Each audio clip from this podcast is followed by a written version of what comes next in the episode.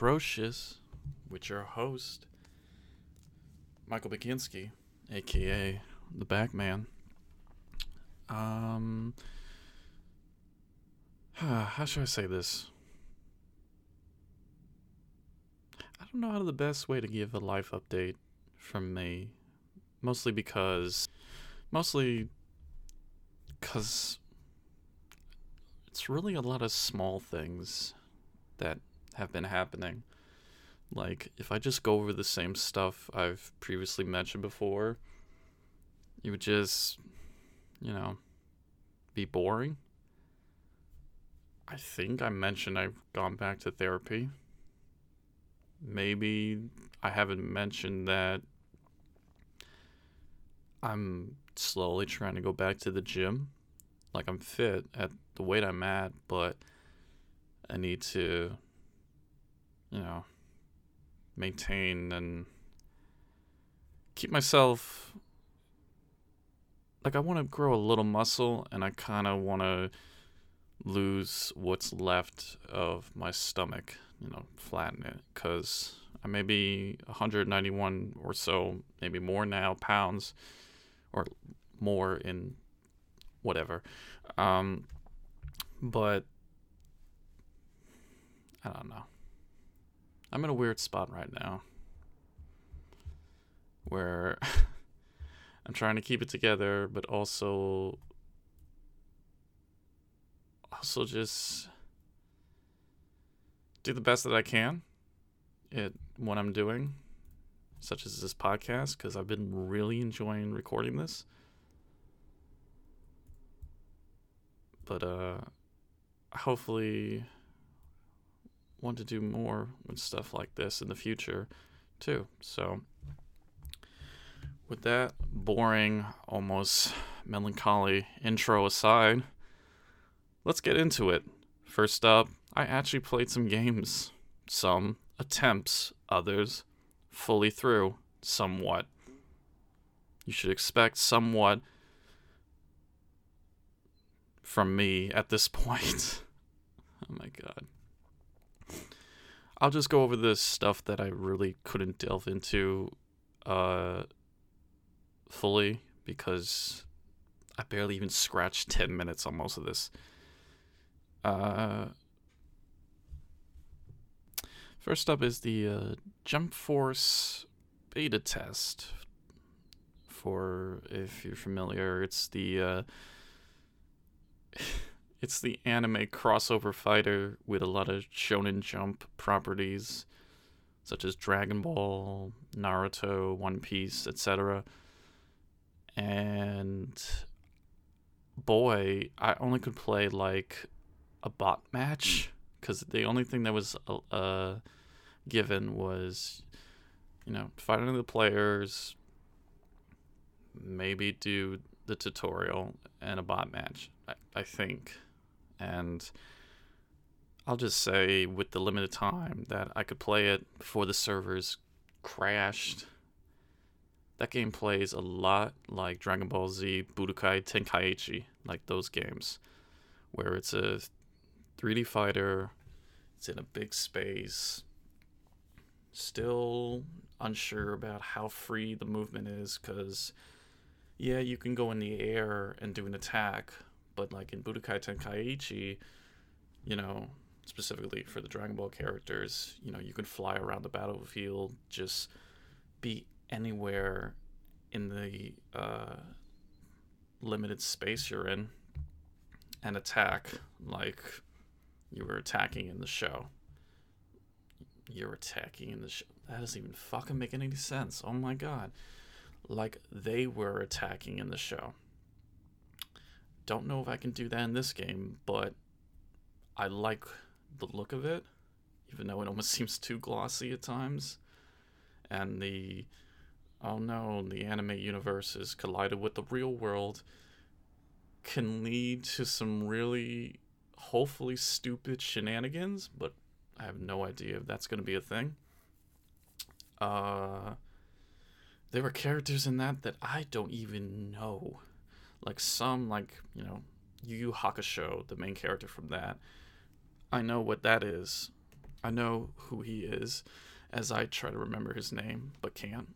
um, there's also there's this weird fucking dude who's literally to keep it, you know, as clear as and coherent as possible in my description.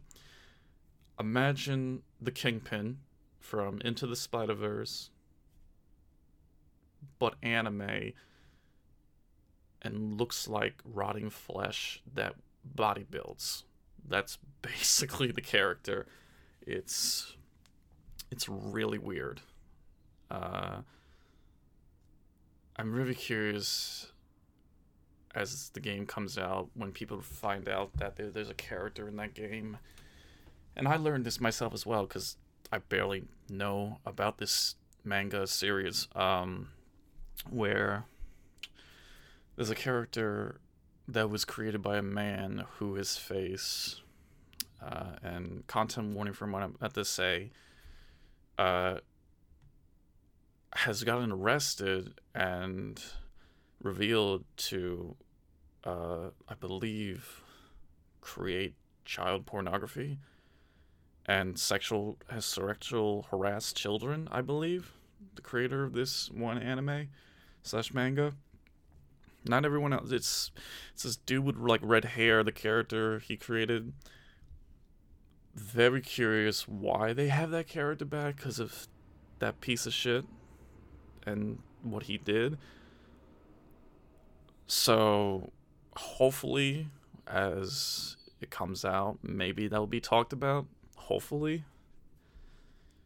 Because, um, shout out to uh, Twitter user Headfalls Off, aka Jackson, for just tweeting that out. Uh, about stuff that I didn't even know. Not purposely not know, just I didn't know that. So, besides that worrisome thing, um, yeah, it's a it's a 3D fighter. Maybe it'll be good with the full release. Story has a villain newly created by, um, I can't believe I am gonna forget his name, Toriyama. But again, I feel like every new Toriyama, Toriyama, I am so sorry to the man for saying that. Toriyama based characters in a new released anything always has like a new creation from him. Because companies love fucking money. Uh, they love money and they love fucking money. That's that's two things. But I don't know. I hope it's good. That trailer at E3 was really dumb, and I hope the game matches that silliness. Okay, so next up is these are very old. Well, not old. One is fairly recent, but the other one is nearly 15, 16, 17, 18. It's like six years old now. Uh, I tried because I had Xbox Game Pass on my PC. I don't currently have an Xbox with me right now, but I tried playing ReCore Definitive Edition, specifically the Definitive Edition, because that was available on PC.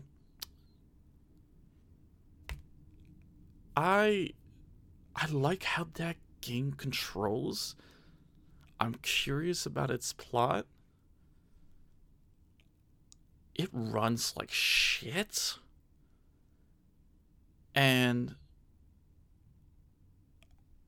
I quitted after 20 to 30 minutes because I could not take how many times it would crash. And my laptop, fairly standard 1060 Max Q, whatever graphics card, CPU, you know, near the higher end of CPUs currently for whatever the Dell G7 has.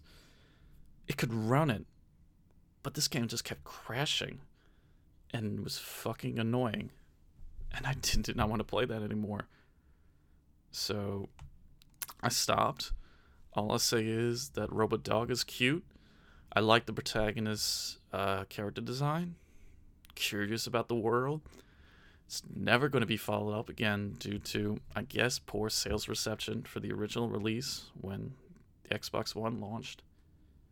But yeah, I just did not like it like constantly crashing. So that's that game. Uh, and the other one, I mean, I, I put a little bit into it, but I didn't really want to continue with it because nothing wrong with it, nothing like not fun or not enticing to continue with, but I started Snake Pass. And while when I first saw that game announced, like I think it was two years ago now, or released two years ago maybe, and see how cute that fucking snake is, and the faces it makes, and the little puzzles, and how you use the controls to slither them around, that's all cool. It's just constantly collecting, like, it is of the era of you know, I mean, if I want to be keep it 100, not going to compare this to the to the greatness that is Jak and Daxter, the precursor legacy, but it is in the vein of that game, Banjo Kazooie, a lot of third uh, party platformers that were collectathons, you know. And I don't want to play a game like that anymore unless you're doing something that is evolving the platformer genre or something unique enough where I want to continue? Because as much as I like playing that snake it's not something I really want to do every level cuz you know it could be a very short game and probably is but I don't want to keep collecting like maybe that's better for you know on a Switch to do that since you know you have time to kill. But I don't know. I I still think it's good. I still think it's worth people's time. But for me personally, I don't want to really do I don't really want to do I don't want to really do no more. Sorry. I just had to. I don't really want to do collectathons anymore like that. They're not my cup of tea anymore. So I still say get Snake Pass because purely on its visuals, it is so adorable. It's so damn adorable. Uh, but be wary if you are easily impatient with constantly doing uh, collecting bubbles, key pieces, stuff like that overall, still get it, but just be warned. Next up is the other game I or the last game I played on Game Pass. I hope I said Game Pass and not Gay Pass. That would be really awkward. I said Game Pass. Yeah, I said Game Pass. Jesus Christ. It's 7:40 in the morning. Uh, is a game called Ruiner. Now, Ruiner believe came out two years ago, maybe a year ago. The weird thing with me is I always base, or I used to base game releases on when the console version came out. And I say console version because that's the only thing I had. Because most indie games either come out six months to almost a year before like a Xbox One or PS4, and now even a Switch version comes out, I get confused about release years. Because I try to remember based on conversations that have happened in the discourse, the discourse zone of the game's circles and stuff like that. Games media, you know. Um, other times from quick looks and remembering from giantbomb.com because you know that's how i you know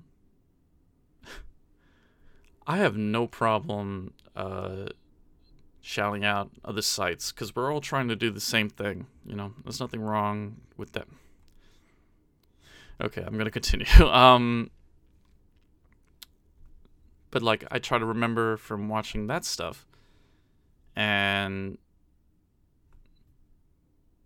how should I say this? Okay, well, to finish, you know, I get confused with release dates now because of having a laptop, having stuff coming on PC before consoles, and then seeing new releases for PSN and see, oh, a game that I played like months ago is finally on there. It's like, it, it fucks with my brain with how it works.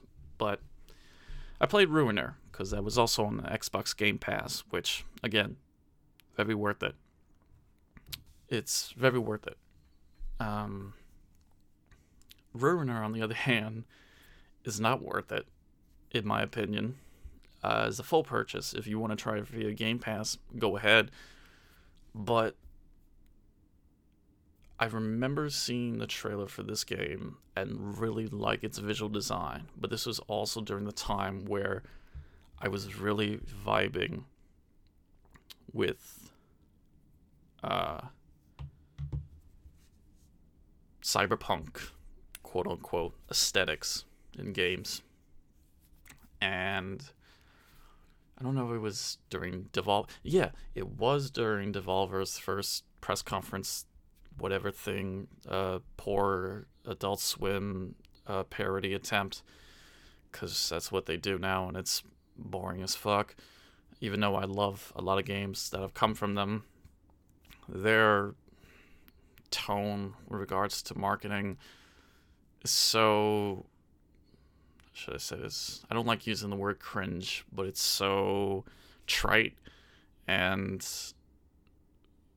it's been overdone. Like I feel like Toonami would do a better job.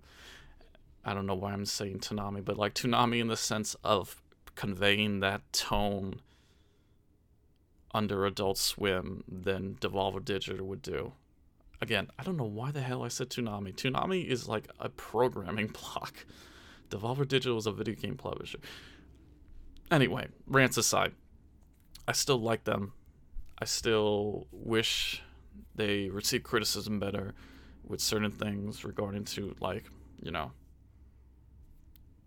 when they're called out for transphobia, even if I don't know. I, I don't want to get into it.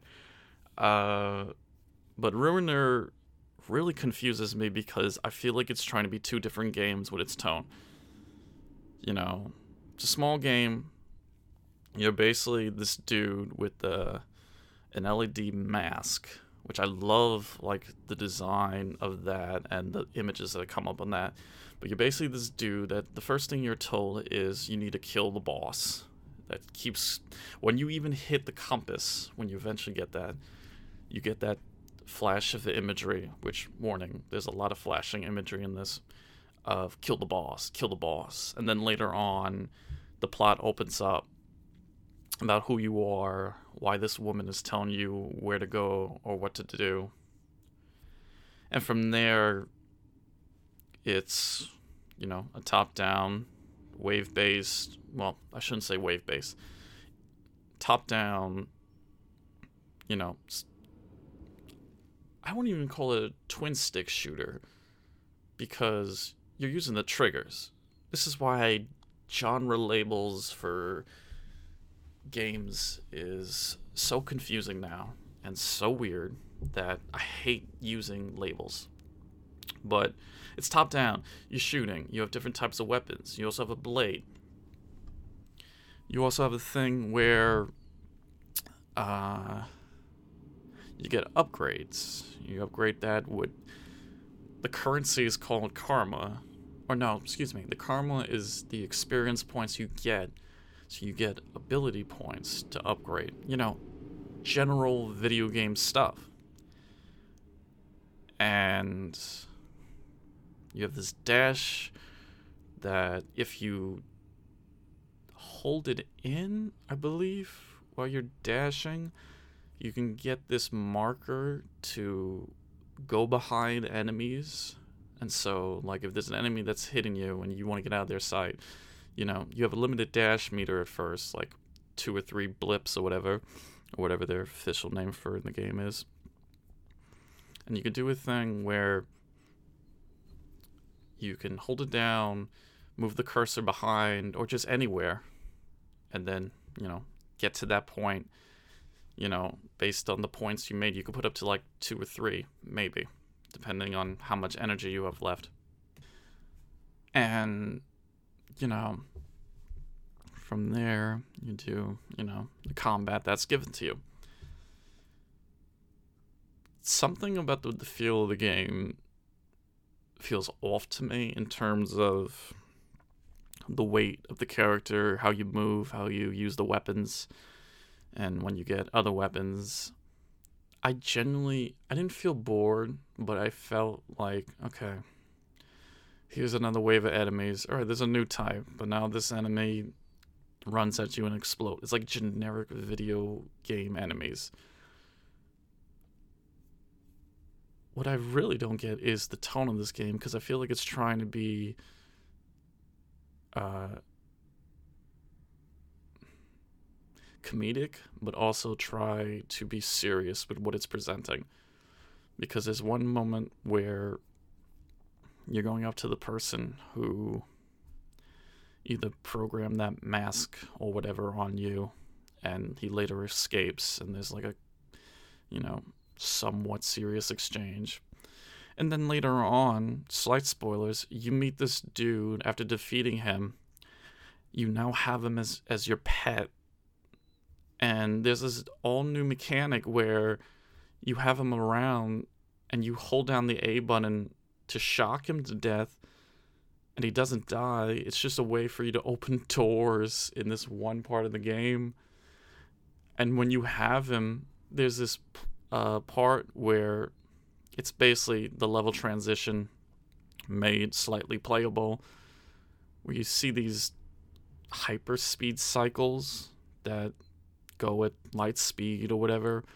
So you go on it by pressing A, get on, it's going. Uh, I think you either hold A or tap. Uh, I think it's hold A. And this dude's just in the back on the leash, waving around, not really screaming, but he looks fucking ridiculous. And he's just on the back of your leash while you're going at Mach speed, just as fast as possible. And, and then there's stuff with like sex workers club that just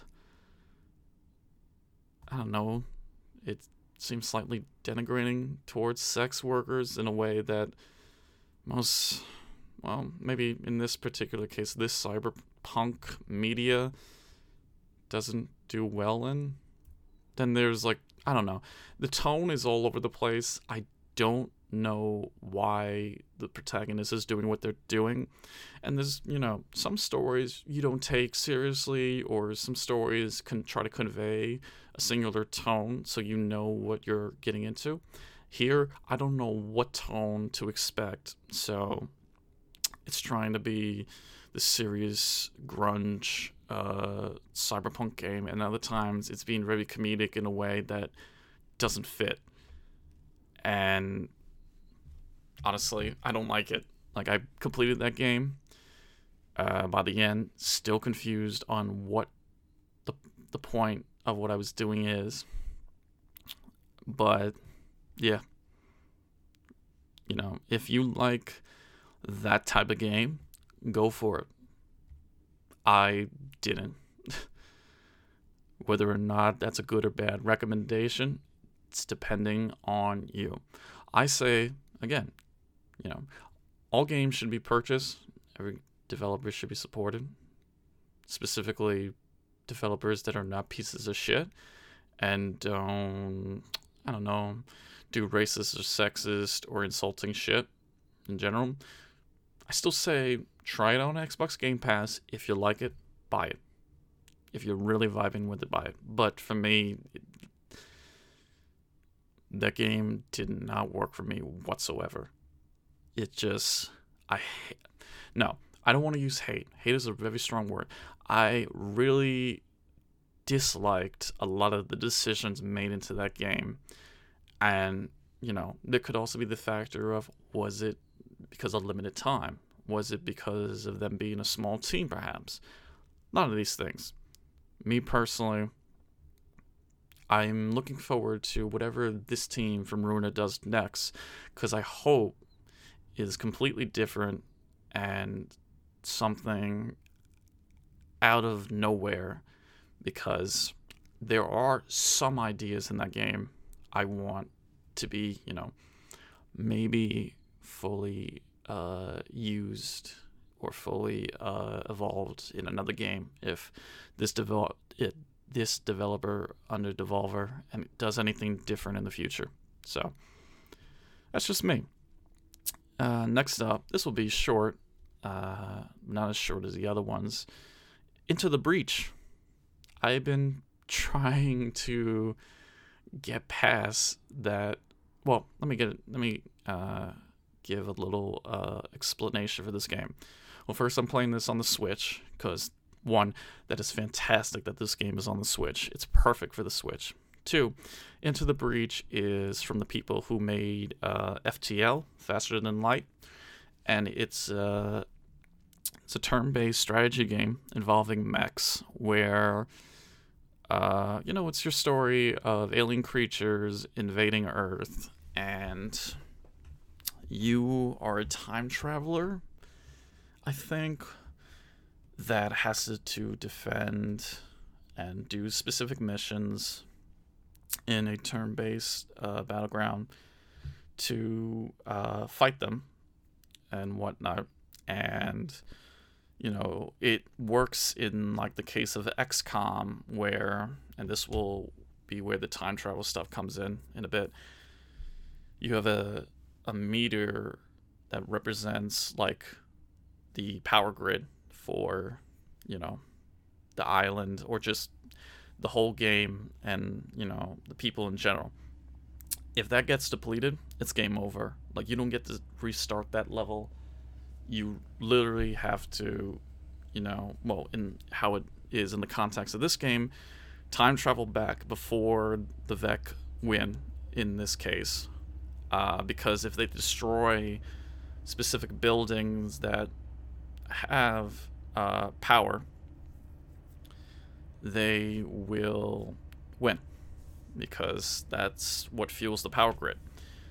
And so basically, what you're trying to do is, with bonus objectives in mind as well, go through five, maybe six turns of positioning your uh, squad, which right now I'm starting with the based, I would say humanoid esque mech, uh, an artillery, and you know a small tank mecha, whatever.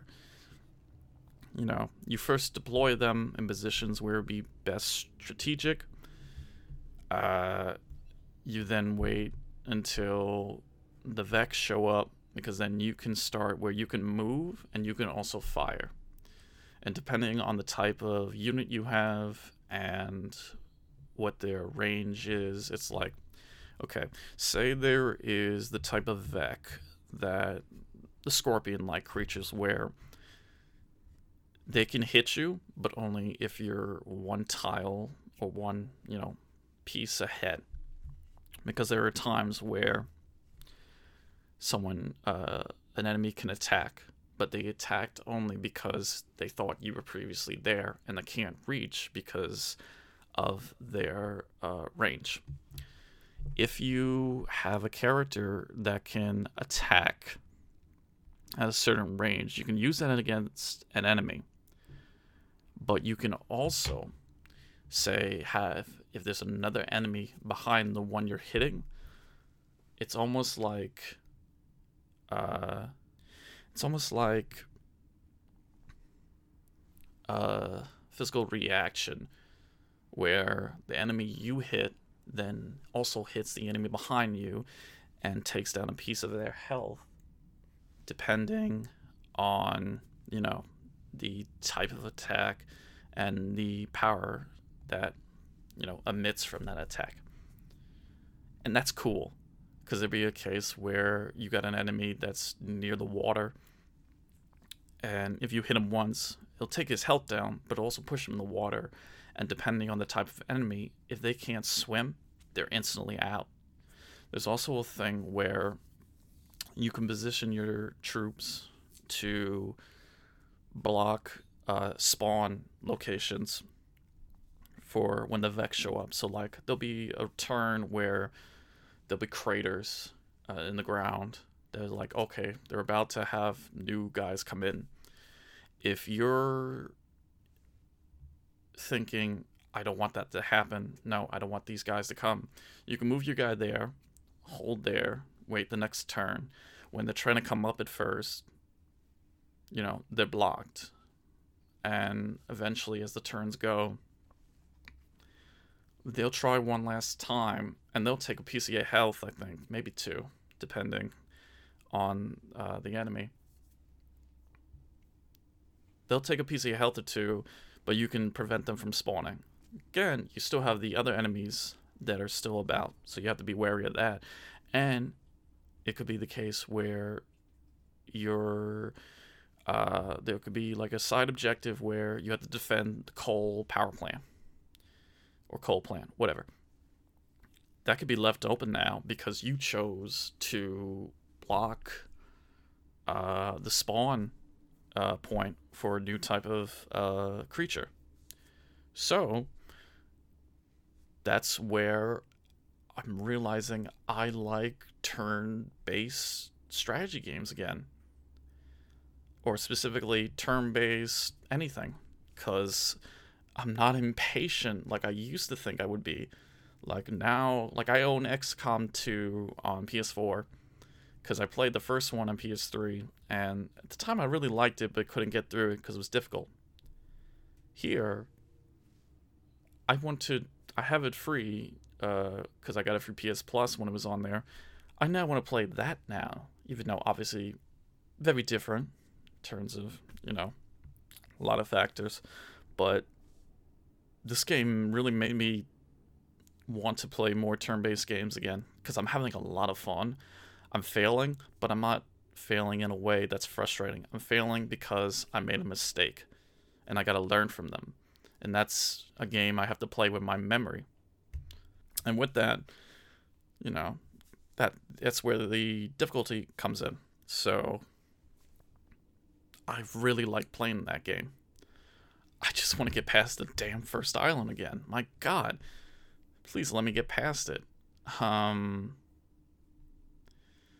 what else? I mean, uh, right now I'm stuck at the first island. You know, I really like the art in the game because you know it has that simple.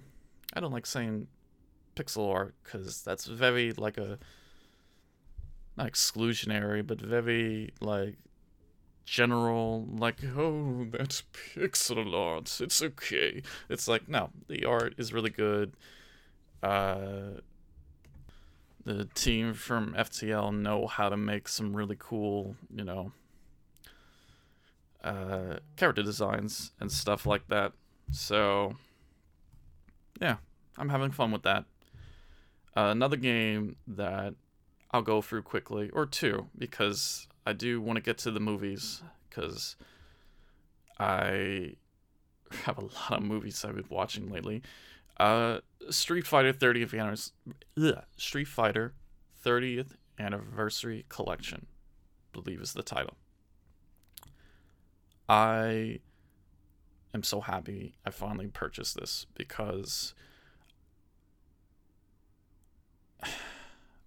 Street Fighter 4 in 2008 I think it was 08 or 09, was what got me into fighting games. I wasn't great at them at the time, but it's what got me into fighting games.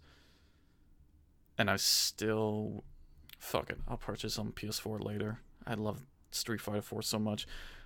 Finally playing this, you know, seeing the history. I know of Street Fighter 2. I played Super Street Fighter 2 Turbo on PS3 when that version of it came out, which damn, that was a good version of that game.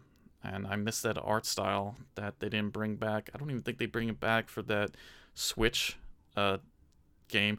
Which, by the way, for the people who paid forty to fifty dollars for that, and then see this came out, and didn't wait, I feel for you. I've been there. You'll get through this. but this collection is fantastic, mostly because I finally get to play and see how the Street Fighter Alpha games play. Holy fucking shit. They are so much fun and they visually look so cool. Particularly, uh, I think it was two. And I don't know how people feel about three, but I really like one and two in particular. They are so much fun. They have a limited cast, but I love playing them. You know, just playing Street Fighter, like good Street Fighter games, it made me wish playing those, remembering four, and then when playing five, it makes me wish they brought back that art, that really great art that a lot of people, uh, you know, you oh, not use. What's the word I'm looking for? That compare, not compare, associate. Thank you. Me turning off recording for a bit to think. Um, associate with that series. It's fantastic. Alpha in particular. Also, Street Fighter 3, still a good looking game. Still love Third Strike, even though it's hard. But again, I'm also playing uh, arcade mode. So, but I feel like I can actually pull off the moves that I never could do 10 years ago and stuff like that. That's how much I've played fighting games now, and I love that. So, it is highly recommended. Switch, other consoles, PS4, Xbox One, PC, whatever. Get the Switch in particular. It's fun. Uh, next up, not gonna go too much into this because it's heavily story based, but Night in the Woods. I'm finally playing that as well on the Switch, and I'm so glad I also got to that. Shout out to the developers. Um, I can't believe I'm forgetting his name already because I've met the man. I got to talk to him, but him, his his wife or partner. Um, thank God I don't remember anyone's name, so I don't refer to them in a very insulting way because I love these people. They're great but I lo- Scott Benson and, and Cleo D, I think their names are. I could be wrong. I apologize to them both. Um, if I'm incorrect. Them and their entire team, I love playing this because I love the story. I love the look of this game when it was first announced. When I played Lost in Constellation years ago, I was so excited for this. And there was a weird time in my life where I didn't purchase indie games because I was afraid of not knowing whether or not they would be worth it. And that was so stupid of me to think because I say that, but then I played Firewatch. I played this. I spent 60 or more dollars on big games that were disappointing or okay. I was so stupid. But that was also, again, during a time, and this will be quick, because fuck my thoughts. Let's talk about Night in the Woods. But was a time where I was kind of scared spending money uh, due to personal reasons. But Night in the Woods, I'm so glad I bought this on Switch in particular, because the music, just the pacing of the story so far. I'm really enjoying uh, Mae as a character. Greg, oh, Greg is so fucking awesome. Uh, what's the other guy? I forgot the goth. Uh, I said the the goth croc or the goth alligator. I said goth croc, and I forgot the bear's name. Who's well, actually, no, not gonna spoil it. Not gonna spoil. Uh, well, I'll just say this bear don't know if it was intentional. This bear, if you're familiar with Waypoint.com, uh, and the editor in chief, Austin Walker, this bear looks like. I swear to God, I every time I see this bear with his glasses, just talking about science, talking about uh, astronomy, I think of Austin Walker, and I've met him, so I don't think he would mind me saying this, but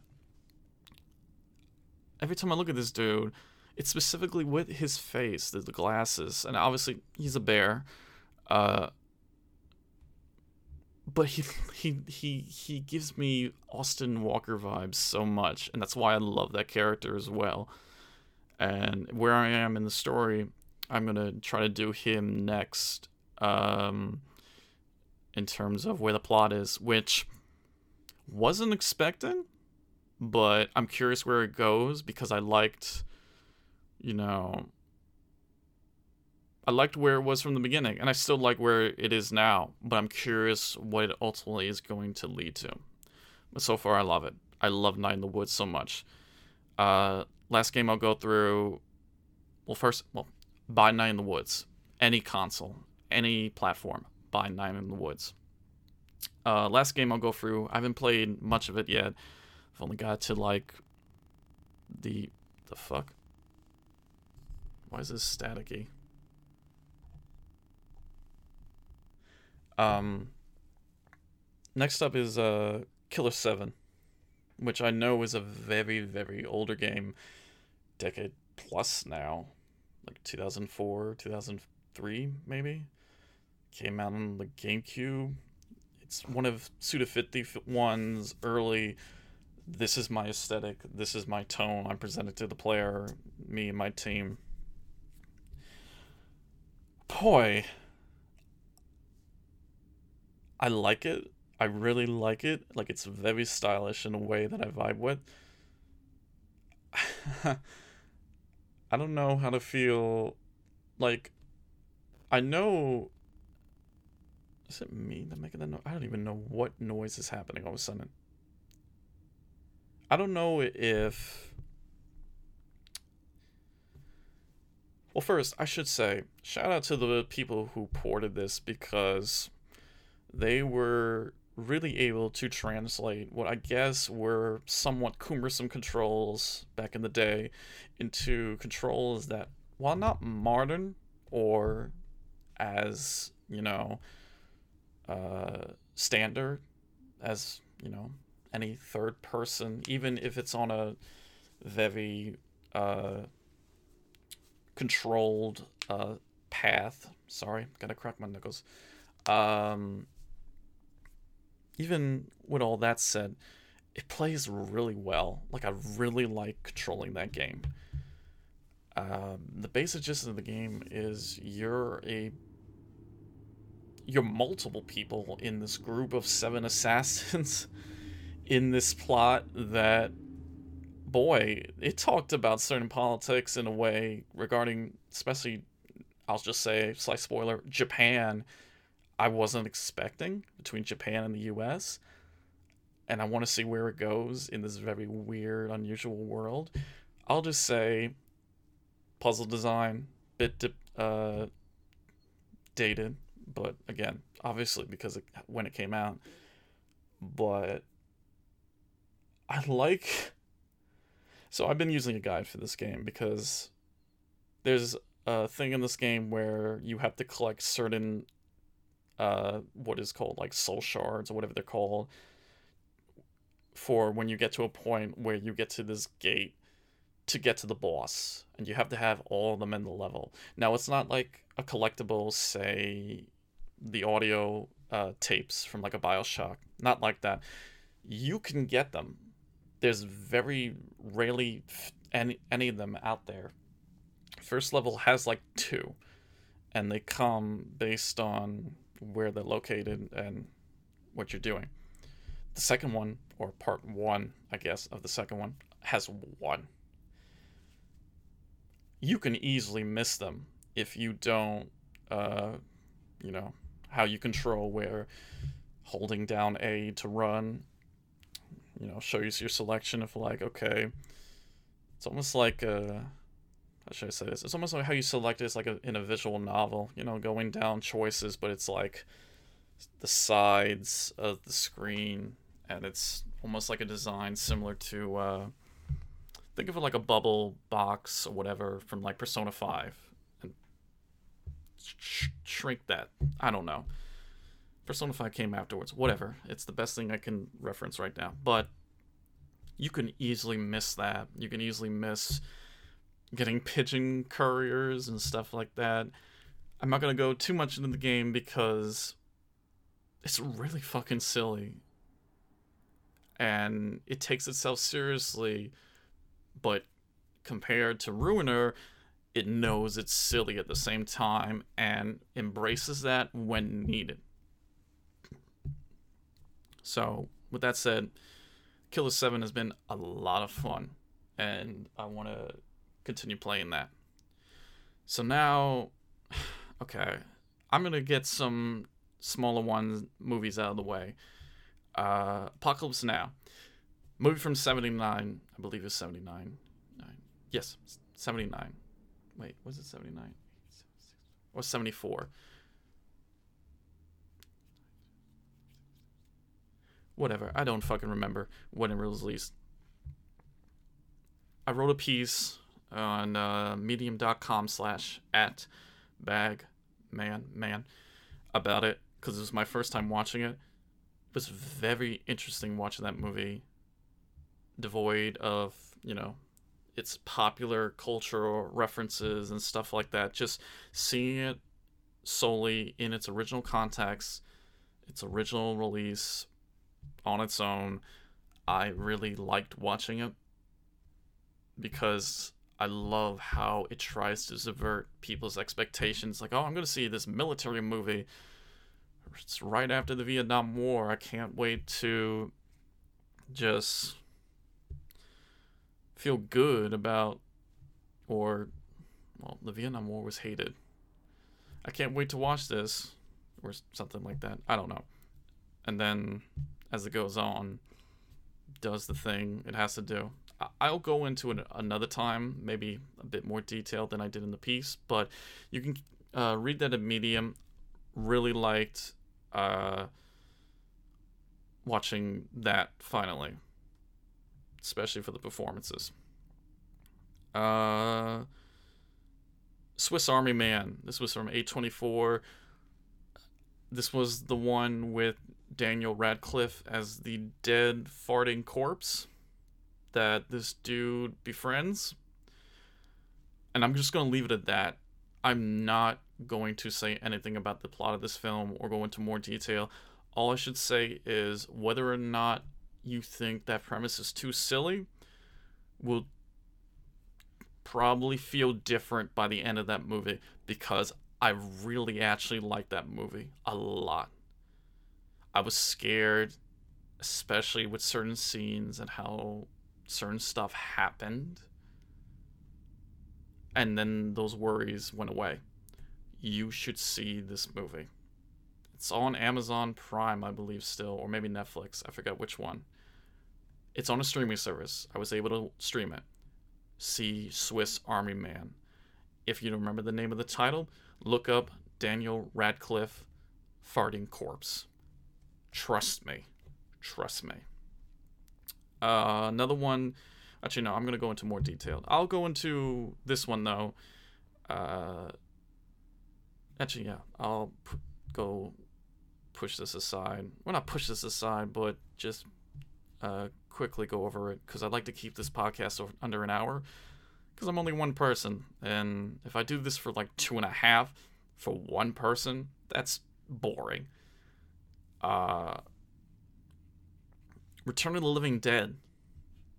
I'm so glad I finally got to watch this movie too because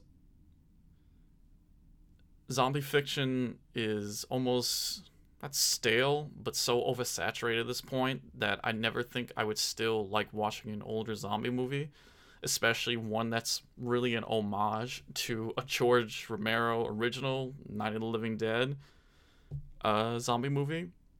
And this is not connected that in any way. It's reference, but it's reference in a way where that movie exists in the universe of where this and when this takes place which is some city. I don't remember the name of the city. Again, it's called Return of the Living Dead, but it's not related to Night of the Living Dead. It's its own thing because, you know, Night of the Living Dead never got a copyright, so it's in the public domain, and there's the whole story about that you can look up. Uh, holy shit, I love this fucking movie so much of how 80s it is, how there's a dude that's basically, what if Rick James uh, fought zombies with a dude that's basically I was about to say it's basically like if Rick James and Columbo fought zombies, or Rick James and Marlon Brando fought zombies. The cast, you know, it's a very, very like they know what they're in and they're having fun with it.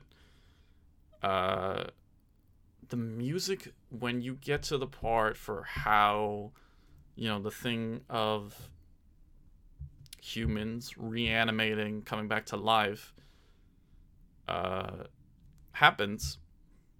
There was this great fucking sick track in the beginning that I would just listen in the club, any club, even a club I'm not even supposed to be in. Well, actually, you know what? That sounds weird when I say that out loud. Just any club. Leave it at that. I would be rocking this fucking track because of how so how good it is. It's so fucking good. And I'll leave it at that. Well, I'll just say it has a better, cooler uh, thing with regards to, you know, how zombies are taken out in this movie, or how they may not be, they might not be taken out, and it's cool and it's unique. And I wish a lot more zombie fiction used it, because it sets different expectations for how they're defeated and stuff like that. Also, the ending is really fucked up, but it's it's played so casually. It's weird, but uh, yeah, I don't even want to spoil the ending. It's an old movie, but it's like the ending is, you know, really fucked up. Uh, but played off in a silly way. I don't know. It's watch it. It's, I think it was on Amazon. Maybe it's on Netflix now it's it's streamable if you can. Uh, okay, and then I want to go into this one in more detail, but I know I'm not gonna have time. Well, maybe I have a little time. They'll love me when I'm dead.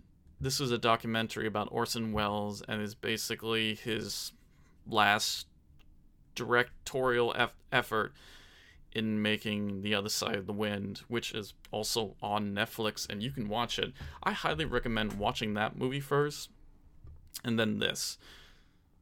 Again, you know, very different times.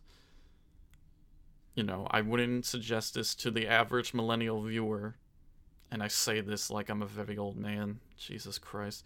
Um, but I highly recommend watching that movie just to get the context of what Orson, where Orson Welles, in terms of the uh, the public conscious of where or how people felt about him, what he was doing, the behind the scenes of this movie, just it. Orson Welles is always touted as a very talented, very spectacular actor, director, Citizen Kane, one of the best films of the millennium, you know, the Citizen Kane of this, you know all the comparison shit. This in a really great way really brings all that in. And there's a moment where when they refer to Citizen Kane in regards to Orson, they talk about how Orson felt Citizen Kane was his biggest mistake because of how much he didn't think or he tried to best that movie. Because it was you know even to the people who are talking who are alive still talking about this movie that they were in uh you know i'm not going to judge citizen kane me personally in the opinion because i never watched it but yeah, I can see why it was a fantastic movie, especially of its time. I watch Other Side of the Wind now, and obviously it's edited in a way where when you find out why this movie never released, it will blow your fucking mind because it's also really fucking crazy and really a great uh in insight into where the world was as this movie was being finished. Because holy shit, that was crazy when they revealed ultimately why this movie couldn't be released. But thank God it could now. It was edited in best in the best way that would, you know, fit Orson's vision for it. Um I love that movie. I love that movie. Well, no, what am I saying? I'm just saying that now. No. Let me track back. Backtrack. Whatever. I love this documentary. And it makes me like The Other Side of the Wind more because of it. Because I can see Orson's vision very clearly and how basically that movie was about really him as a director. And especially when you see and hear the last line in Other Side of the Wind, how it's just basically a metaphor for him. It's a it's a really good way to cap off his career as a director because I know, and this is a big um, mistake by a lot of people, and especially by me. Transformers the movie wasn't his last film he ever did. It was one that released after that in '87, I believe. Not Transformers the movie, some other movie. It was in the documentary mentioned. Forgot the name, but sorry, folks. Unicron was not his last role unfortunately. But you should watch that doc. But first, watch Other Side of the Wind. It's on Netflix. They're both on Netflix, exclusive to Netflix. They're fantastic. Um, I'll go to, to this one uh, briefly because these other two movies, it's been a while since I watched them, and I really want to discuss them more full in length another time. Maybe I'll make another podcast for movies. I don't know. What do you think? Would you want me to too? You know, if you can, at me on Twitter, bag man man. Tell me if you want me to make a movie exclusive podcast and this one to games only. Cause I'm open, you know, as long as there's any demand. Uh Pan's Labyrinth. Uh one of Guillermo Guillermo Del Toro's early works. I'll say quickly, did not know this was all in Spanish. Did not not know that. Ugh, can't even speak. Did not know that at all. Glad I do now. This is a dark ass fairy tale as well. Holy shit. and I like it. And I could see a lot of just visually, like the color grading and just how it looks and shot. Obviously, you know, I've seen Hellboy, Hellboy 2. I've seen a lot of other Del Toro works, like in Pacific Rim. I know how he shoots films. This almost looks uh, equated to how Shape of Water looks. And even though I didn't watch Shape of Water, just how people are the lighting on certain people is and, and remembering from trailers how characters look. It reminded me a lot of when i watched the shape of water trailer. So now that just makes me want to watch shape of water more. Uh i highly recommend this film you know? It's always been touted. You should watch it and with that said uh i'll go through it more another time because there's so many so much stuff I want to talk about the movie. I finally got to see what that creature with the eyeballs in his hand was all about. That was cool. And also, holy fucking shit, Del Toro. Why the fuck did they not give you at the Mountains of Madness? Because your creature designs continue to be incredible. Fuck Hollywood Studios for not letting you do that.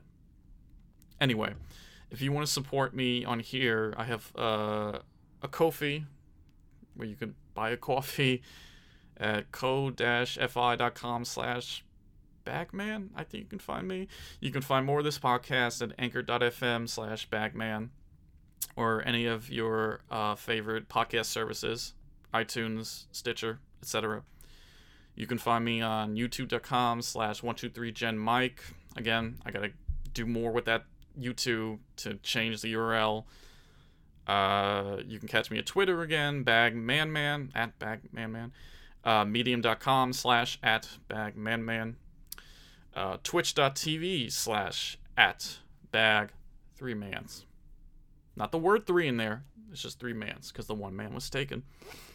And yeah, if you want, support me. Then you know through Ko-fi or through uh, Anchor itself, which you can donate as well. It's up to you. Uh, no pressure. With that said, I'm gonna think about what I'm gonna do for the next podcast. I'm still gonna talk about these two movies I didn't get to talk about last week, which was Hereditary and The Wailing, because I really want to talk about those movies. Maybe I'll make a bonus podcast for that. Who knows? Still thinking about it on the fly. So, with that said, thank you so much for listening. Have a great day, week, year. Stay safe. And remember, Daxter will get his pants back no matter what, no matter the cost. That was my Optimus Prime impression. It doesn't come off well on mic. Peace. Música